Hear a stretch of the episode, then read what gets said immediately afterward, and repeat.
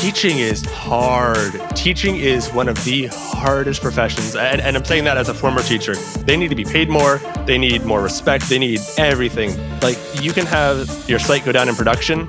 It, it feels nothing like the first week of school. That stress is unbelievable.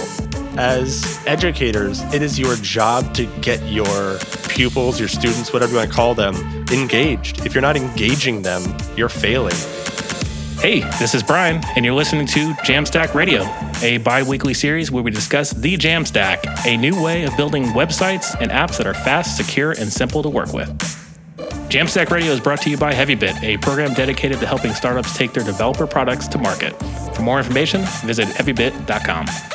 If you're interested in being a guest on the show, or if you'd like to suggest a topic, find us on Twitter at Jamstack Radio.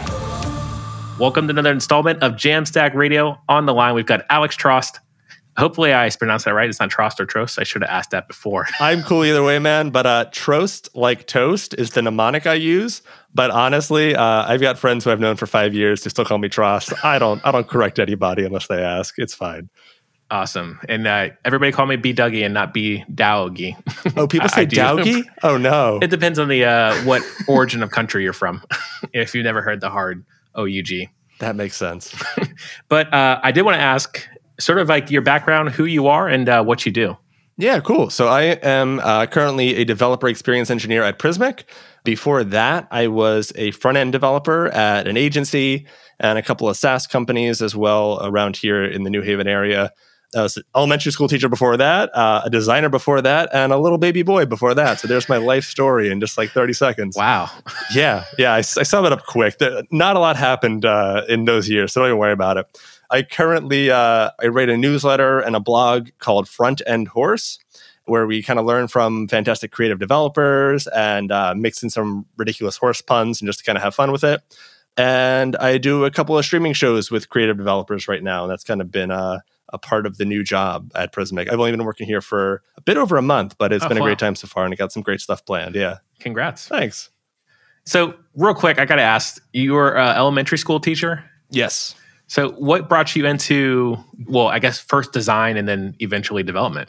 Yeah, so well, the design came before elementary school teaching. Um, design was like out of high school. I'm just like I love messing with Photoshop and making things, and I, I love like just the world of design. I think it's so cool. It's one of the coolest things that anyone can do is just like create an awesome like book cover. I, I don't know, like designing posters and websites, all that stuff to me, like making a logo is like next level skill. It's just one of the coolest things in my opinion. But I never thought I could draw. So I'm like, I can't actually do this for a career.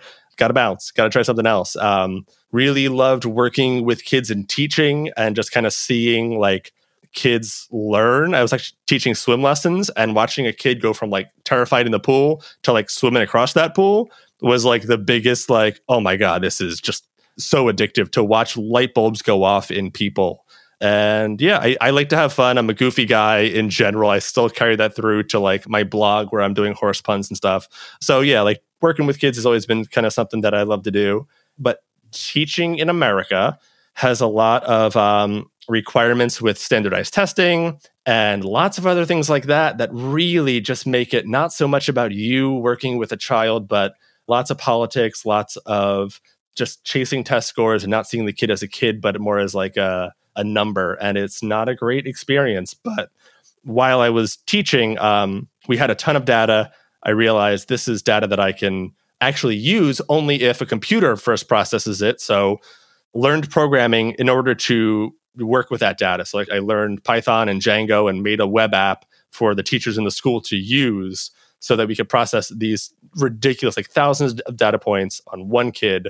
I can't read through that and understand what to teach this child, but a computer can. So uh, learned programming, got hooked on it, kept adding features like adding stickers that the kids could unlock if they worked more on the computers and just kept throwing feature and feature and feature. And I'm like, this is what I want to be doing. This is, and so it kind of tied in my design from before, front end programming and development. And yeah, so I, I kind of still like to teach and do design and now programming kind of like all bundled into one with this new job. It's pretty perfect.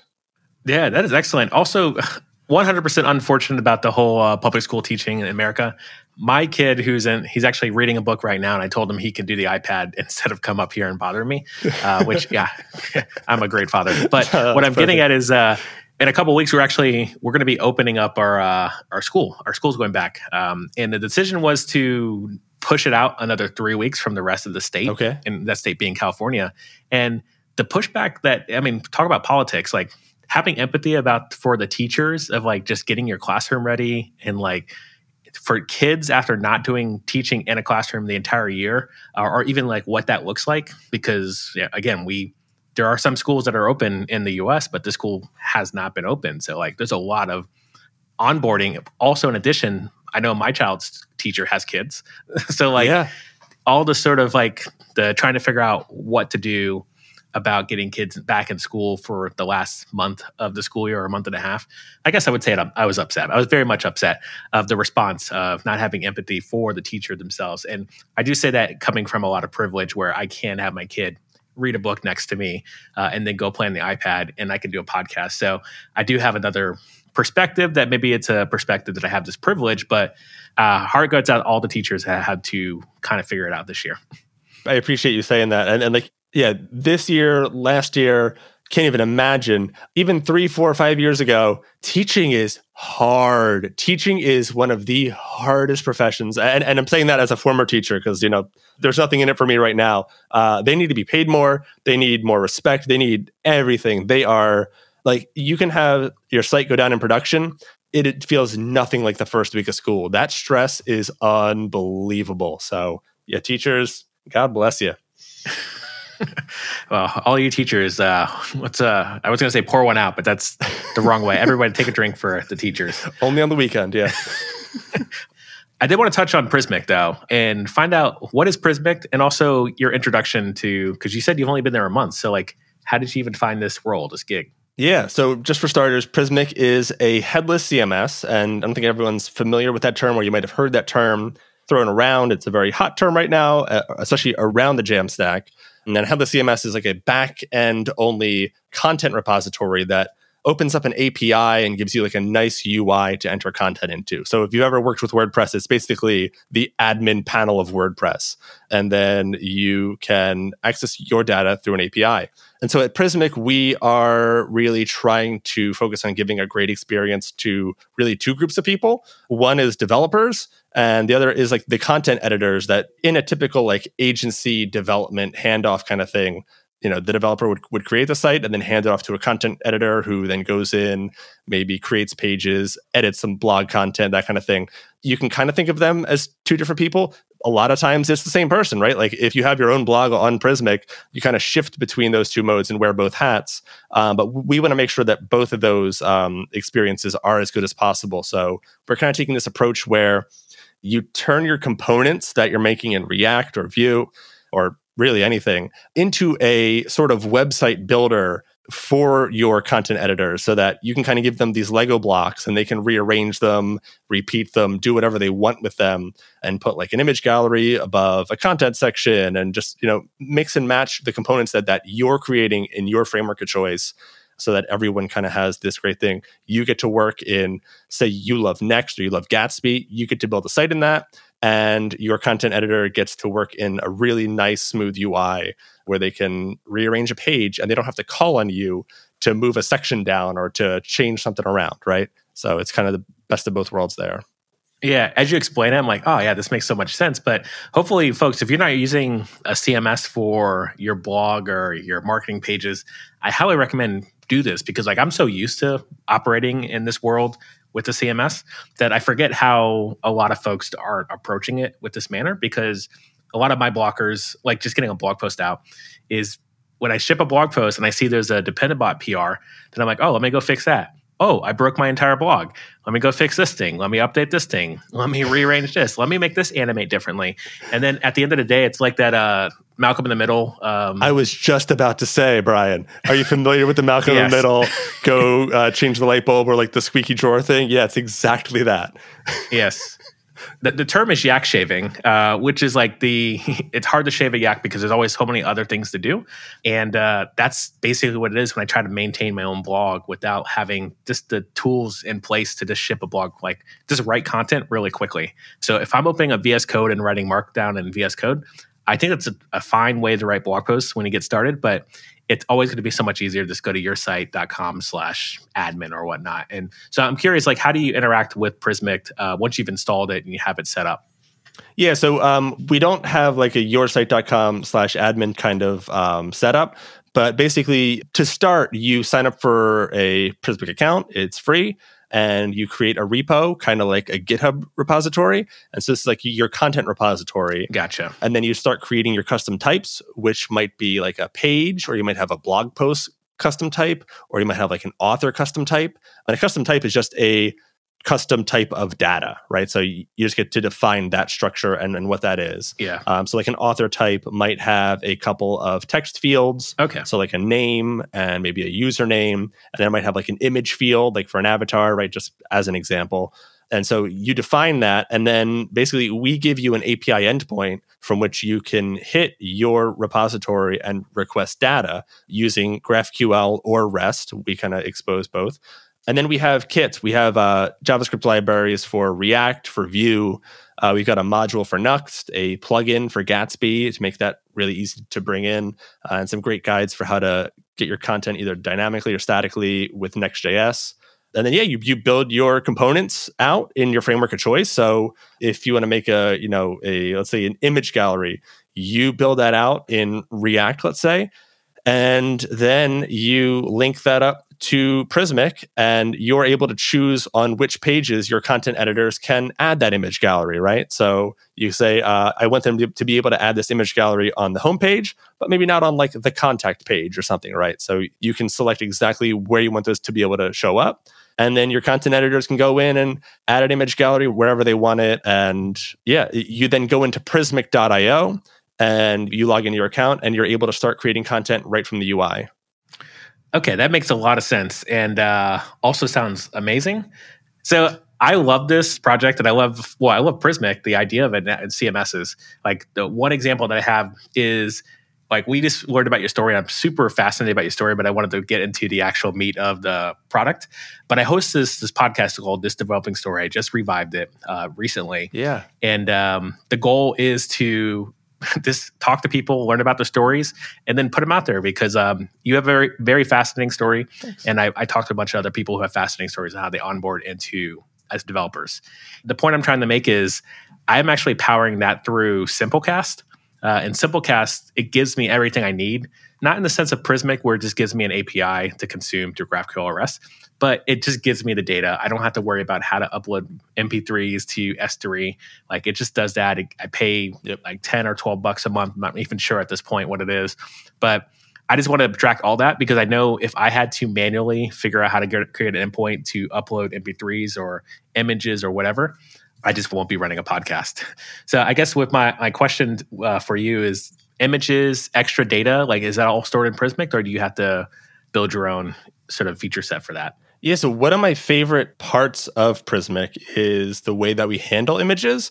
A lot of times, especially if you get into something like Gatsby, where you're building it statically, yeah. a lot of times images can be kind of your biggest time suck with as you're building if you just start to get like hundreds of, of images especially at all the different sizes that you might build out for like a gatsby fluid image that gets to be pretty brutal. So with imgix it exposes image transforms that you can just add a couple of things to a query param and you can say like at the end of the url for your jpeg right you just add q equals 80 and that's 80% quality. And then w equals 300 and that's 300 pixels width.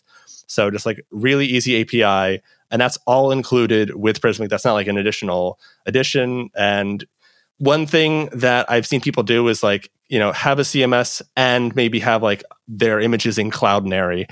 And then you have to have both pages open and you have to like copy the link from Cloudinary and bring it over to your CMS or, or put it in manually somehow. But the fact that it's all like you're uploading the images into Prismic and connecting it right there with your custom type, but we are using Imgix under the hood, you don't have to worry about it. It's just there for you. And you get to use all the features like they have like face detection you can zoom in on faces like like all that good stuff that you see with other like image transform libraries we provided out of the box so that that's really handy. Excellent. So i wanted to take a step back and talk more about your your role at prismic and because you, you mentioned you navigated eventually got yourself into this developer experience engineer like yeah it's developer experience but i mean it's kind of synonymous with developer relations or like there's like three or four titles that kind of float around that space right? Yeah. So is your role if it's developer relations are you engaging with the users coming on podcasts talking about the product but are you doing some education as well? Yeah so the title is officially developer experience and it's still early you know in my journey here. Yeah. But right now, yeah, we're kind of defining it because like we're starting to build out the developer experience team at Prismic.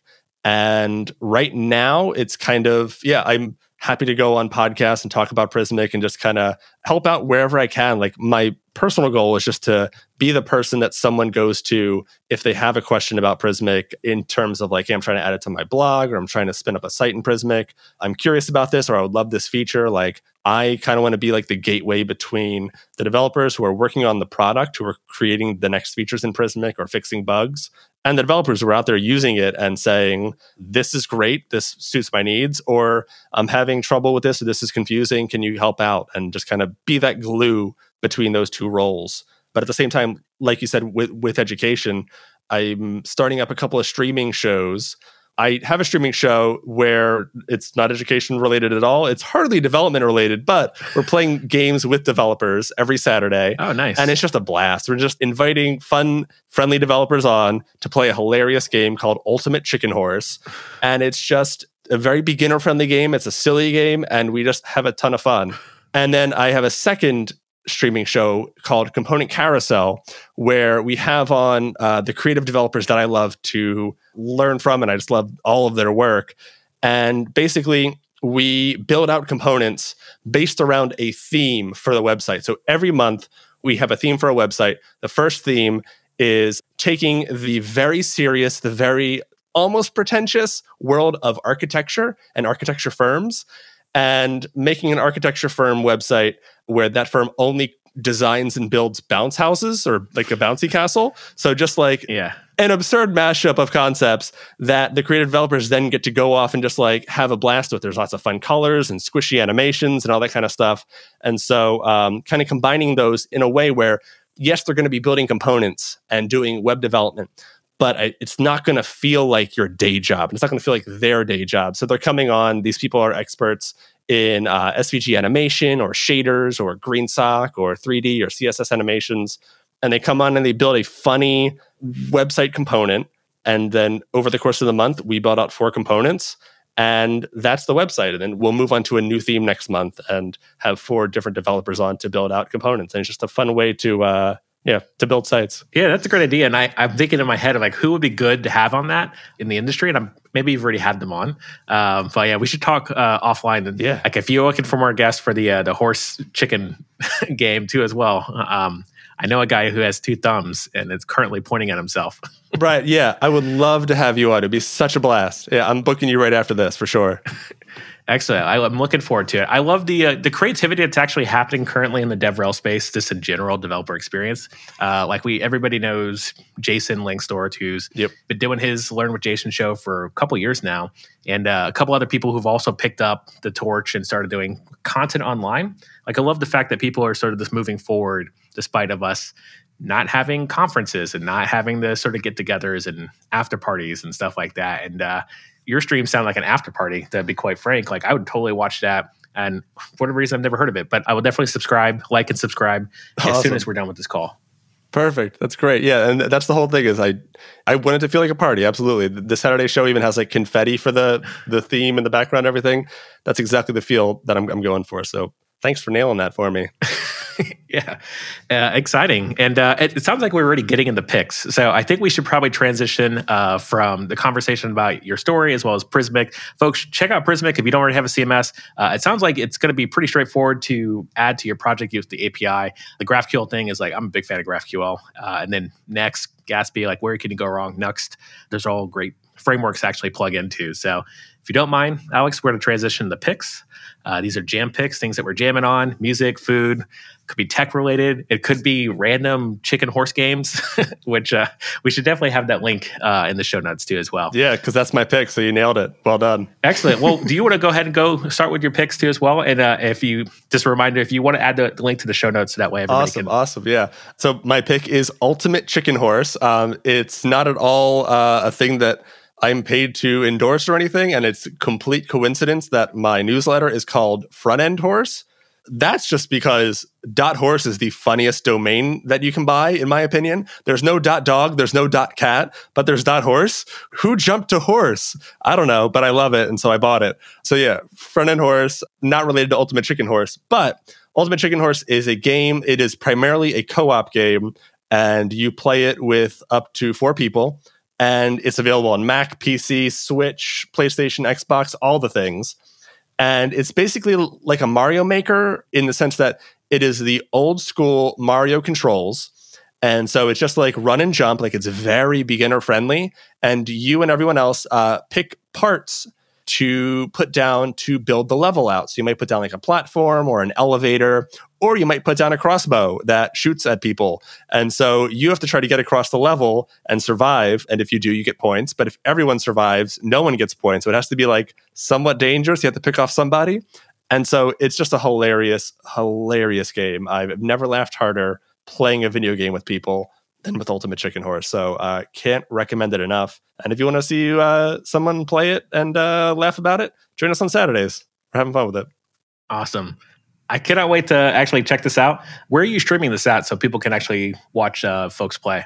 Yeah, um, we are streaming uh, twitch.tv slash trost codes. So it's T R O S T codes on Twitch. Excellent. Yeah, so I have a pick, and my pick is actually Mr. Beast. Um, y'all probably listening like, Mr. Beast, who is that? Or you're like, why would you pick Mr. Beast as a pick? It's a YouTube channel. Uh, it's some guy, I guess kid, I don't know, he's like 20, 21 at this point, but he's been making YouTube videos for like the past seven or eight years. He didn't actually get big until the last two years. And he just did a bunch of, like anybody on YouTube, seven, eight years ago, you're doing random stuff. So he got counted to like, I think 100,000 at one time. He watched Jake Paul's uh, Everyday Bro for 24 hours, no. which is a music video that's, uh, I'll just say it, it's kind of awful. The worst. But it's just like a, yeah. And um, yeah, he just did a bunch of that stuff. And then he finally started getting more adoption subscribers on YouTube, like six, five, six years in. Mind you, he started when he was in high school doing Minecraft wow. videos and then it expanded and expanded. But he's kind of a testament. And one thing I've I've only discovered him probably in the last three months. I've knew of him for the past couple years, but didn't actually watch any of his videos because I assumed it was like Jake Paul or all those other YouTube dudes that are yeah. doing vi- YouTube videos. And like half my age, basically. Yeah, well, yeah. half our age. I, I didn't want to assume, Brian. okay, yeah. I mean, I do look good for my age, but what I'm getting at is that for someone who just did a thing because they wanted to do it and just kept doing it over and over again, and then one day people caught on to what he was doing, and then he started constantly reinvesting into his channel. Now he gives away tons of money and buys people houses and gives away cars and stuff like that. And wow. uh, he's just doing it because I think he was at the point where it's like he didn't really care if anybody watched, and then people started watching. So now he's continuing to capitalize on that, and he's probably doing well. Hired his mom as an accountant for the channel, and his friends as YouTube awesome. buddies as well. But I bring that up because I, I went down a deep, like a rabbit hole of like watching his videos finally, and I was like, oh wow, this I get why people watch his stuff. And then like he just does like all this sort of like capture your attention, tell you to watch the video, but stay till the end to see the sort of the payoff. And this like all stuff that we should be doing as developers in our content as we we stream stuff. Uh, so I've been actually taking uh, some notes from him and creating content. So if anybody's been watching my YouTube channel, you can notice my YouTube thumbnails and everything has been more clickbaity. I've been having thought provoking titles because I come from a space where you just throw it up there and like if people want to see it, they'll see it. And that's how I treat my blog. But the biggest difference is like once you start really thinking about like, oh, what would be actually be appealing for someone to click on, or how can I intro this that people won't turn it off right away? So I just started applying that thought to a lot of my videos, and I've actually seen quite the difference in people actually watching the stuff. So I say that because I a lot of what I learned is, is stealing it from other YouTube channels that are not in tech. Because I find like a lot of the tech YouTubers, including myself, we all kind of just do the same thing where we sit in front of a camera and look at it and then start typing and write some code or just write code or yeah, there's a little variety that we can add to it. So it sounds like you're doing a lot of variety yourself in the stuff you're approaching. Yeah, I think you you hit on something great there. Just as educators, it is your job to get your pupils, your students, whatever, you want to call them, engaged. If you're not engaging them, you're failing. Like if I just showed up to my second grade classroom and said, All right, today we're talking about this, and didn't try to hook them, didn't try to get their minds going, ask them a question, start off a lesson with like, why do you guys think balloons float? Right? Like, oh, that's a good, oh, I have no idea, right? Like, like you want to hook them. And so yeah, if if you're just showing up and say, Hey guys, today we're we're talking about Vue and Prismic, like, all right I don't know if uh, I, I want to watch that, but yeah, yeah. So I think you nailed it. Yeah, I'm going to start my uh, my next video with why do you think balloons float? And uh, right, you'll know. You'll I'll wait for your like and your your thumbs up on that. I really hope your audience knows. but yeah, with that being said, thanks for the conversation, Alex. Thanks for all the the tips uh, and the tricks and the the game as well. It was a pleasure. And uh, listeners, keep spreading the jam. That's all the time we have for today. If you're interested in being a guest on the show or if you'd like to suggest a topic, find us on Twitter at Jamstack Radio. To learn more about Heavybit, visit heavybit.com. And while you're there, check out their library. It's packed with amazing talks on sales, marketing, product, and general management from founders of developer tools companies and other industry leaders.